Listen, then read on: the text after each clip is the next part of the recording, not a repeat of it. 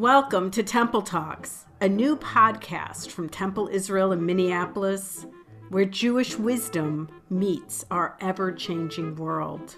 Join us as we talk with our favorite partners and thought leaders from around town and around the world. We hope these talks will inspire you, challenge you, and give us all new ideas about Judaism, religious life, and social justice. I'm with Julie Dean, who is a member of our Jewish community here in the Twin Cities and has various roles at various congregations and other uh, community groups leading specifically Musar in the Twin Cities. Um, and we'll get into a definition of Musar, but, but Jewish character trait building. And Julie also focuses on uh, other forms of Jewish spirituality, including uh, music and women's groups, and is just a great member of our larger community. But like I said, we're going to focus on Musar. Um, and I wanted to have this conversation with you, Julie, both because I and we and our temple listeners, I think, could really benefit from diving into Musar as we build towards the High Holy Days. And also because once the High Holy Days end, there's going to be lots of Musar offerings in the Twin Cities. And so we can give a preview of that as well. So, Julie, welcome to Temple Talks. Thank you. Thank you so much, Rabbi Moss, for having me. It's been a pleasure to get to know you more in this whole process uh, and also to get more connected with Temple Israel in this process. And I'm thrilled with the way that the clergy and the congregants have been embracing this pathway of Musar and really getting on this wave that is becoming so popular and um, and really bringing a great deal of healing and connection to our modern Jewish communities. The wave has hit me, but I'm sure for some of our listeners, the wave has not yet hit them, or at least they don't know it. So, could you give us just a, a basic introduction to what is Musar? Absolutely. So, it's no secret that character has become a huge topic of conversation in this country. How are we living? What are our values? How do we treat one another? And uh, character has become a very important topic about how we're choosing to show up and be in the world. In the Jewish world, we used to refer to it as being a mensch. You know, it's as simple as that. Am I living my values? And Musar, it comes out of, is a Jewish spiritual pathway that comes out of 19th century Eastern Europe and it's the idea that at a certain point in our lives, we can wake up and make choices about how we are in the world. For a while, I'm reacting to the influences of how I grew up, um, and I cultivate certain character traits based on my experiences. And then I reach a certain point of introspection where I can go, are those responses to the world really serving me and others as well as they could? And through a practice of learning, introspection, and creating small, doable changes, I can make adjustments in how I respond to the world around me that ultimately serves myself and serves the world to a, a greater degree. In essence, it's the ever evolving practice of becoming a mensch. The ever evolving practice of becoming a mensch. That's a beautiful summary. I, am currently in a class with uh, that Julie's leading of others who myself and others who are being trained to be facilitators, and we've been um, learning one of the main modes of Musar practice, which is through the Va'ad, through a, a, a group, a facilitated group conversation and practice around Musar. Um, and so that's been my biggest introduction into into this world. And so, Julie, could you there's different frameworks we're going to offer in just a moment. Just a, a way one can personally practice Musar in the month of Elul specifically. But before we get there, um, what is kind of the standard way that a Va'ad serves to be a seminal structure of Musar practice? Sure. So within Musar, there's the opportunity to be part of a Va'ad, which is a small group of maybe 10 to 12 people, can be as small as six people. Um, and we meet in small groups, whether on Zoom or in person, and we pick a certain character trait. Like, let's take patience, for example. And we look at it through a Jewish lens and we look at it through our own lives. And we talk about where does that midah or character trait show up in what is referred to sometimes as my soul curriculum. So my life has all kinds of experiences that take place, and I can learn from those experiences.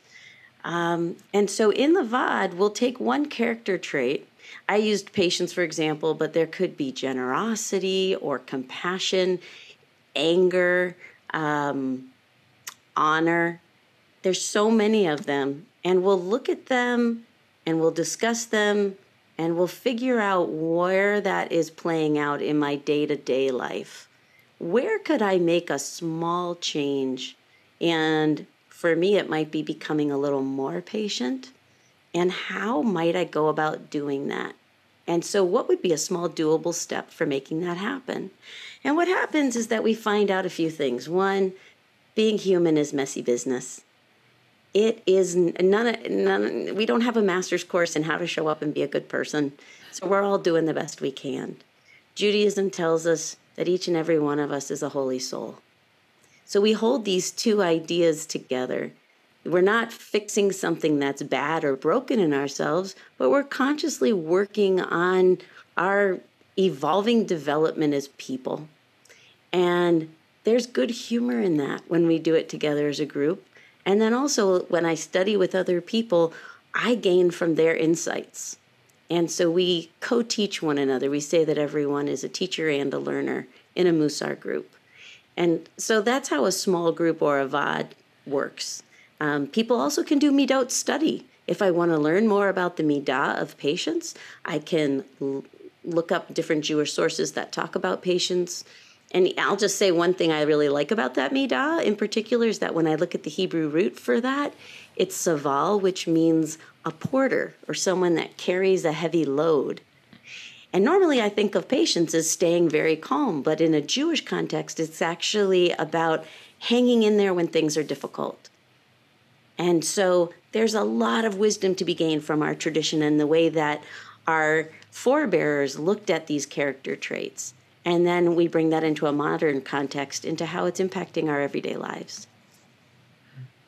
Beautiful. And I think that framework, whether in a group or, or individually, is really helpful in this month of Elul that has just begun. And if you're listening, uh, you'll probably catch this during the month of Elul, which is a preparatory pathway towards the High Holy Days. And I think people often approach the Days of Atonement with kind of a natural tendency is to view it as a self flagellation, uh, not physical usually in the Jewish community, but often it gets kind of dark and heavy handed in our own minds, or at least it has in, in mine in certain years, as we think about wrongdoings of this past year, sins. We'll see language of sins or missing the mark throughout the high holy days. Um, but I think that Musar, which says every month, any month, we should be in the practice of reaching for a greater good and a greater self development. I think that can be a very constructive lens to bring into into Elul. So either with Savlanut or if there's another uh, midah or midot that you think could fact could we could help frame Elul with, what what's on your mind in, in terms of a Musar practice for this time of year? Yeah, it's a great question. You know, I take heart that in the Mishkan there were the broken tablets and the unbroken tablets, which re- tells me that all of the places that I might feel might be flawed or broken in myself, they get to be included. They're part of who I am. And through a Musar lens, those are opportunities where I can grow. So to beat myself up for it, first of all, I'm not surprised I have room to grow. I'm still here. And one of the Musar masters says that Musar is the work of a lifetime, which is why we're given a lifetime in which to do it. So every time that I find an opportunity where I can grow, where I can become a little bit better person, I'm happy about it. Actually, I mean, I'm humble. Mm. I'm not always thrilled that uh, that I've missed the mark, um, but it's okay because it's an opportunity where I can create change. And so I think the first piece that I would say in coming into Elul is to approach life from the stance of hitlamdut, which comes from the root word in Hebrew meaning to learn, and it's a reflexive form, so it means how I can teach myself based on my life experiences. So there's no point in looking back and just as you said, like feeling horrible about what's happened. So, yes, it's important to have regret, remorse, and that can sometimes be a catalyst for change. And it's really important that I ask myself, what can I learn from that? What are some of the things that came up for me in the last year? And if I really spend time with them, really looking at what can I learn from that? What can I learn about how I responded or how I handled that situation? And I might even find a pattern. And then I go, so what's I can excavate it a little deeper. Well, what's at the what's underneath that? And um, and to do that with some compassion in one hand, that I'm human and I'm going to make mistakes, and accountability in the other.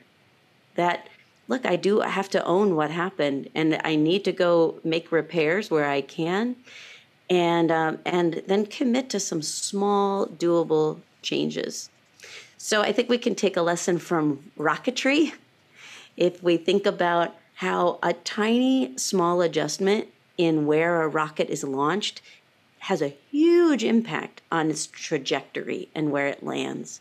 So sometimes I myself, and, and I think in our culture in general, we might think we need to make huge changes and create a whole list. I've created huge lists of New Year's resolutions I'm really not setting myself up for success as much as I could be if I look at what is a very doable, conscious choice that I can set myself up for success, that I can do this with a little reminder every day.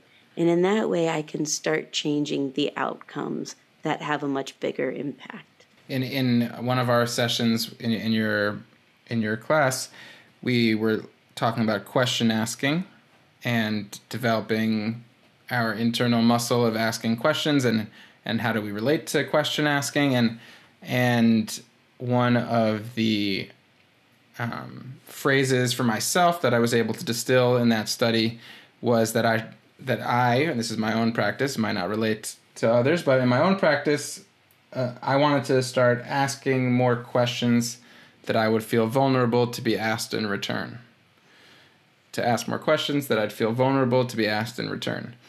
And by taking the time to to distill what was my soul curriculum around question asking, I've now had that phrase in my pocket ever since.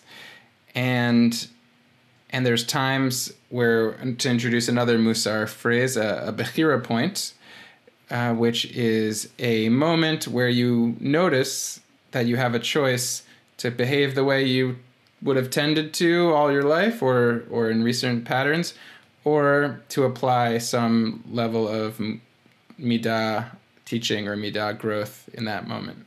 And so i've noticed these different moments where i could apply this and i was actually hosting a shabbat dinner uh, just this past weekend and i noticed that the i felt like the conversation was a little surfacey and also that one person at the table was not part of it. And and our most recent midah that we studied was bitachon, which um, trust, a kind of a kind of big trust, could be trust in God or trust in one's faculties or a big sort of trust. And I and so I asked a, a question of the group in terms of what what do they really feel that they have trust in, um, and what is trust? How does where do they have a strength related to trust? And it did really deepen the conversation at the table but it and i was proud of myself for accessing that behira point of question asking from an earlier midah. And um, and it did bring me into a vulnerable space with a group of newer friends. So that was all great. And then i ran into a little bit of a place where i'm still growing and understanding musar which is how does musar differ uh, from therapy or group therapy where I felt like we were maybe. I know what you're going. Yeah, Actually, sure. I know where okay. you're going with that.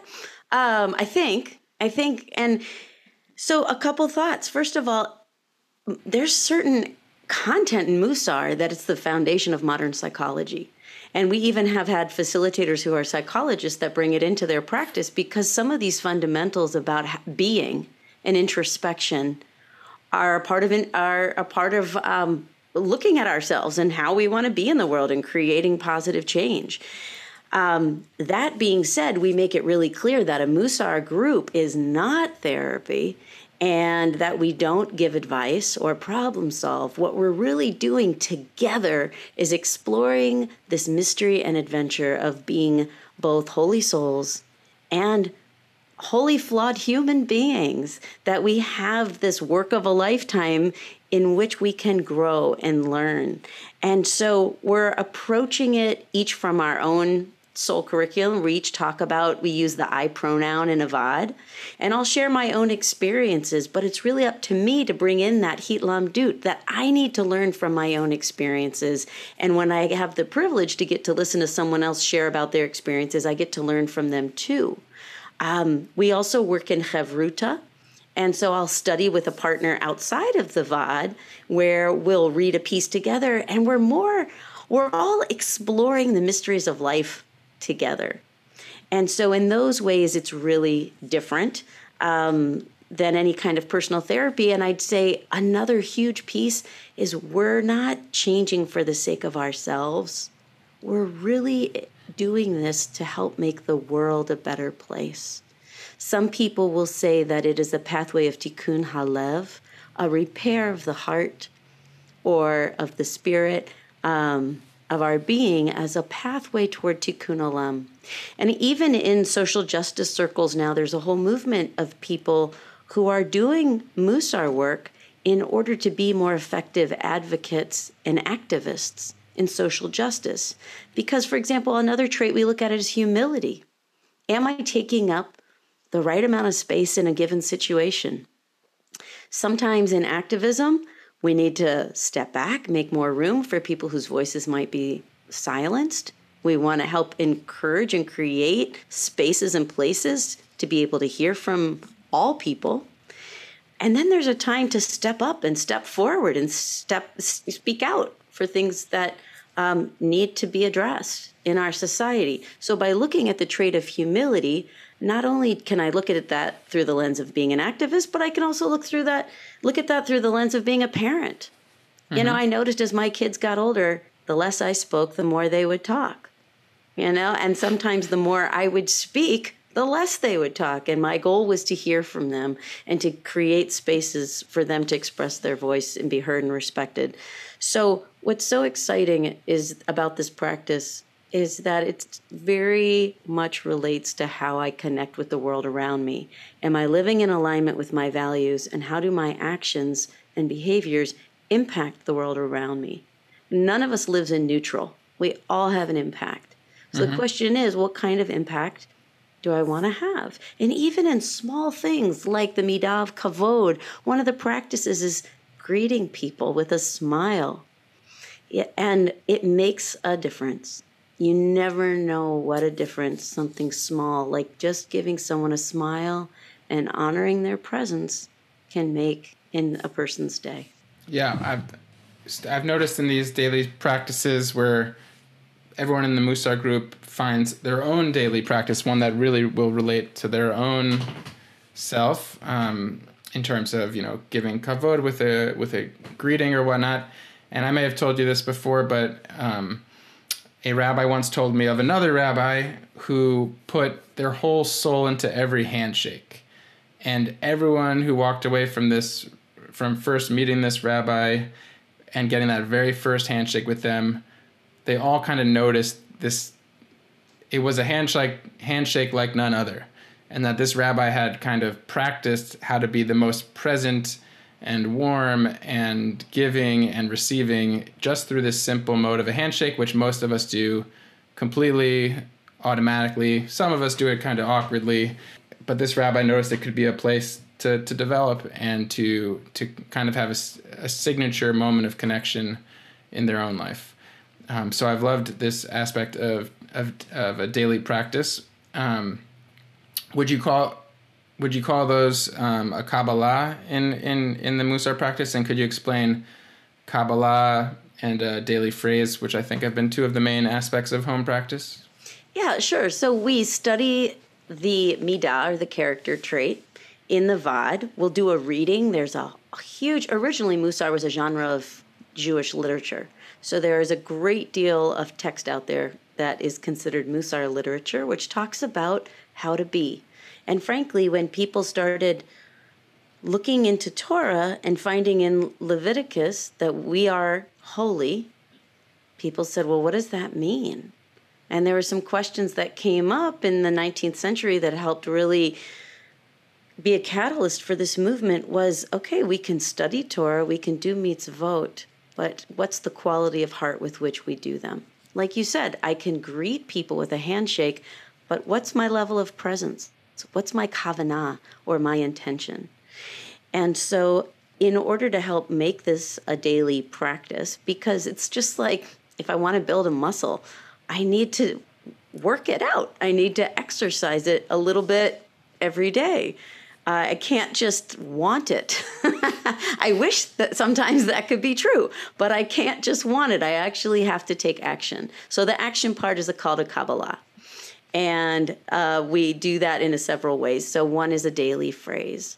For example, with the Midah of Kavod, which we mentioned before about giving honor to people, one of the phrases might be each and every one a holy soul. And I might put that phrase literally on my bathroom mirror on a little card, and I see it when I wake up and I say it out loud, or I put it as a reminder on my phone, or people put it as a screensaver, or they put it somewhere where they, where they will see that. It could be the idea of B'Tselem Elohim, that each and every one of us is made in the image of God. And it's a reminder so that then, when I am out and about, let's take that same example and do something like cashier practice, which could be my Kabbalah, which would be my action world. Then, anytime I'm interacting with a cashier, that I actually pause and recognize their depth as a person and their depth as a holy soul. What does that mean?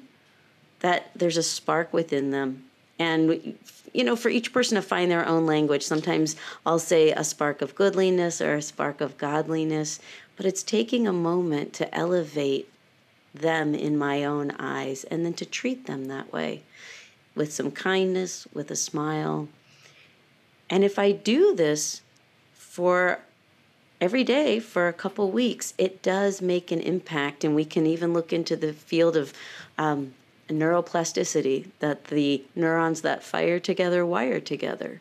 So, this is an incredible way to bring in, we can look at it through science, we can look at it through psychology, and we can look at it through our Jewish tradition and in practice to help create these small opportunities for change within ourselves that help us be better people and help us impact the world in a better way. Ju- Julie, how has your exploration of Musar intertwined with the the rest of your Jewish life, with your celebration of holidays or with your engagement with synagogue ritual, prayer? Has it how yeah how how has Musar informed the rest of your Jewish life? Yeah, well, I see it everywhere now. I see it in the prayer books there's so much language around midot. And it's really, if someone is listening who particularly is interested in prayer, to look at all of the prayers and go, well, what are the characteristics that are being talked about in the prayer? What's the the underlying meaning of these words that I'm saying? And certainly in our high holy day prayer books, there's so much about character traits. I mean, this is really the time of the year when the Jewish world is very focused on how are we being, looking backward and looking forward. So certainly I see it in the prayers. I have, and then all my interactions in the Jewish community on Zoom or in person, it's all Musar practice. It's all grist for the Musar mill. You know, when I walk into an oneg and I notice that there's certain people I gravitate toward and certain people I don't, I have a Bechira point. I have a choice right there to go, oh, what what's going on there, Julie? And what it, what would it take in me to go the in the other direction? What about gravitating towards someone I don't know? Or what about gravitating towards someone who's not talking to anyone right now and making more room in my life for other people? And in that way, they're helping me. They're teaching me how to practice kavod and then I have the opportunity to do that and grow in that way. So I see it in prayer. I see it in my activities in the Jewish world, whether online or in person. Um, I see it in texts and all the readings that I do. And it also brings Judaism into my everyday life because these midot are what I carry with me all the time. So it's the lens through which I see life no matter what's happening, I can learn from it. I'm just beginning to learn to surf the the Musar wave, but you've been on uh, that surfboard for a while. Um, how did how did you come to find Musar? And also, I think you have an interesting perspective on on what the movement and development of Musar in America has been, and and how it speaks to the history of Musar and and a new present um, in practicing it. So, could you speak to that as well? Yeah, I'll probably need a little reminder halfway through. it's a big question. So, uh, when I was a kid growing up, I realized that there were certain external factors I had no control over. So, I was very interested in how I could change the way I was responding to situations in order to help them be better. And so I I got very focused as a kid on positive ways of being and looking at how could I how could I handle the same situations in a little different way and hopefully try to impact the outcome so that it would be a better. So that was already in me, and I found it so interesting um, the way that each person can impact the uh, their responses. That idea that ninety percent of life is um, how you react. 10% is what happens, and 90% is how you respond to what happens.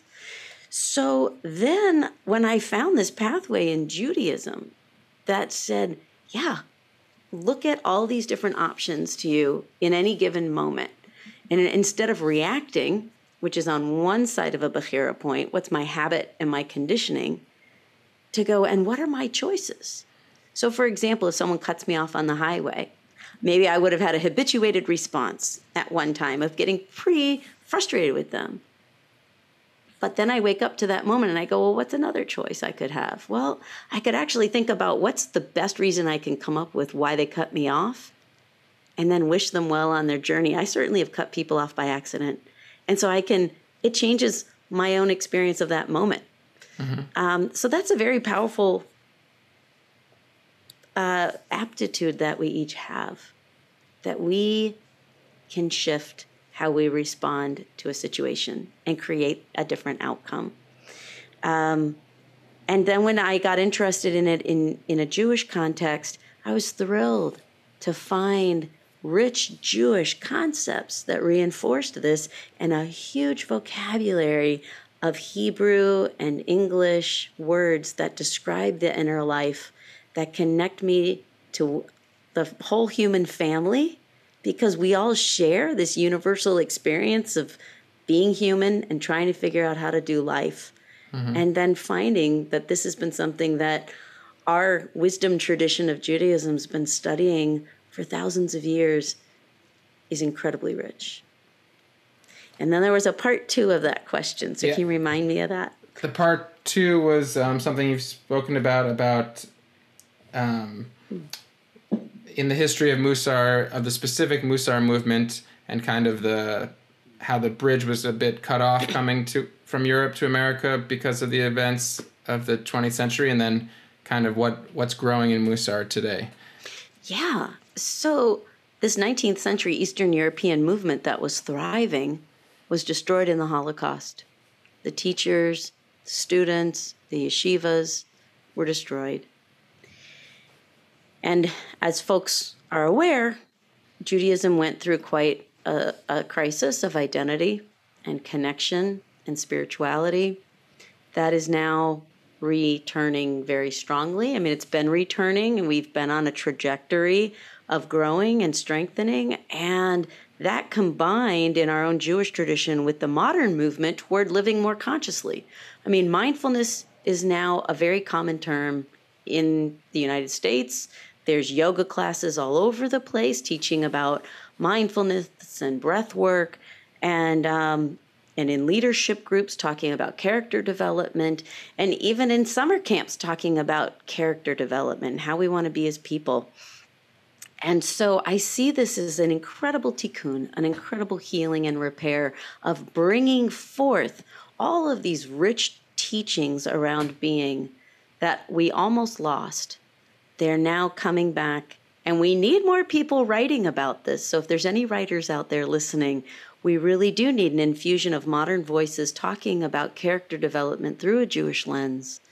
Um, and I think that's why now we're also seeing this really take off in Reform Judaism and and in Judaism's other movements as well because it's directly relevant. It's practical to our lives. Every day we we wake up and there's a day full of choices ahead of us for how we want to be. And um, it's also an incredible way to unite our Jewish community because I have studied Musar with Reform, Conservative, Orthodox, Reconstructionist, Renewal, Atheist Jews there it's there's a place where we can all connect because this is really universal language on how we show up and how we walk our walk. Yeah.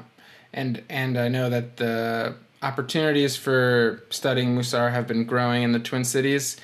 Um, and you you've led a lot of groups at different synagogues, but now with this facilitators training that I'm a part of, um, you're helping to expand the number of groups that can be offered in the Twin Cities. So for those listening, um, at Temple Israel, we're going to have four, I think the number is four, uh, four, five Musar groups at Temple Israel.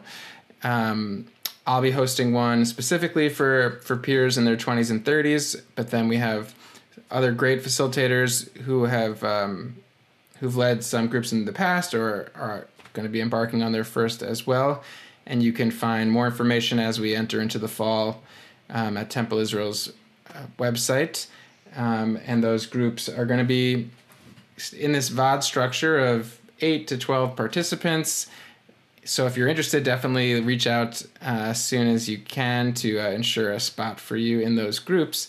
And we're going to be studying different midot, where there's actually a couple curriculums that'll be out there. Um, Julie, do you want to introduce what, what the difference between the groups is going to be in terms of sure. curriculum? Absolutely. So you're leading a group of 20s and 30s, which will be fantastic. And we're calling um, it the Musar Soul Cycle. No, no bicycle, just the cycle of developing our soul. Excellent, excellent. And then um, Barbara Furman will be leading a few different Musar groups. Ruth Hornstein will also be leading a Musar group, and Andrea Singer. And the groups will be looking at different midot. Um, some of them will be going through a curriculum that meets about 10 or 12 times, looking at a, it's a really nice introduction to Musar, and you'll get practice in a variety of different midot and also in cultivating your own home practice. And it's just a beautiful way to build deepening connections with people and with yourself and also also in your spiritual life. Uh, and then several of the groups will be looking at the Torah portion each week and drawing a midot, uh, a midah from that, drawing out a character trait that connects directly with the Torah portion. And you don't have to have previous experience in studying Torah, but it's amazing how we find these character traits throughout Torah and um, either way you do it, you'll be getting some exposure to really interesting, relevant Jewish texts, as well as connecting more deeply with the community. Beautiful. And I know we're in a period of uncertainty in terms of COVID and how we gather, but uh, Julie has really modeled how well Musar can be adapted to, to Zoom space as well the the breakout rooms are really great for sending off mini groups and then bringing us all together without shuffling around a room or hearing each other's conversations. So um, whatever it ends up looking like, we we want to invite our listeners to participate. Um, and I'm really, you know, Rabbi yeah. Moss. I just wanted to mention you talked about how at this dinner gathering recently you asked a a really meaningful question and that people appreciated that. And I just want to say that, especially during this time where we're not sure how we're going to be able to stay connected with one another. We certainly know we can do it on Zoom. And what I've heard over and over again is that the meaningful conversations that we get to have in a Musar Va'ad, which is a confidential space as well, is so helpful to staying connected, to feeling that interpersonal human connection in a meaningful way. Yeah, I, have experienced that, and I've heard um, from our peers who are running groups how that's really been a a really important system of getting through uh, this challenging time. And so, yeah, thank you for adding that. Yeah, none of us has a blueprint for how to do this. this time of transitioning and, and working within the pandemic, just like none of us have a blueprint for life in general. And so, by being in a Musar Va'ad, we can come together and help one another navigate these times. I also want to say it's not for everyone. And so, for those who are not interested in it, um, one of my favorite Musar teachings says you can be a perfectly good Jew without it. And I think that that's great. Everyone's got to find their own pathways for f- making Judaism relevant and meaningful in their lives. And if Musar appeals to you, then I highly encourage you to check it out. And if it doesn't, then I know you'll find meaningful pathways in whatever you pursue. yes. And let's say I'm a middle ground person. I want to study Musar, but I don't want to be in the group conversational setting. It doesn't work in my schedule, or I'm just more of a uh, an on your own learner. Uh, yeah. Uh, what can you could you point towards an online resource or a book resource that could help someone uh, study Musar on their own? Yeah, absolutely. There's uh, a few organizations that are online that provide groups or individualized learning. So I encourage folks to take a look at the Musar Institute website and also the Institute for Jewish Spirituality and the Center for Contemporary Musar. Those are three websites that also offer courses and online learning. And if you want to check things out through a social action kind of lens, you can also look at um, a, website. It's called Iowa Inside Out Wisdom in Action. And Say that one more time. In, it's Inside Out Wisdom in action. And it, awesome. the short name is Iowa. That sounds really interesting. Um, as always, as we begin to wrap up this conversation, I invite our listeners to to email me tmoss at templeisrael.com if you have any comments or questions or if you have a particular question for julie i can pass it along and we can engage our community in this in this important pathway of, of development both in this period leading up to the high holy days and then in this in this important 5782 that we're going to all embark on with all of its unknowns, but all of its all of its Bechira points to come, all the moments we're going to have in this next year to to make choices about how we how we live our lives. Um, I really want to thank you, Julie, for for being an instigator and a catalyst uh, for for Musar in the Twin Cities and getting a lot of people to to begin to learn and join together in this movement. And thank you for, for being a teacher of mine. Really appreciate you joining Temple Talks. So thank you. Thank you so much for having me, and I look forward to continuing my work with and participation with the Temple Israel family. And I wish everyone a Shana Tova. Shana Tova.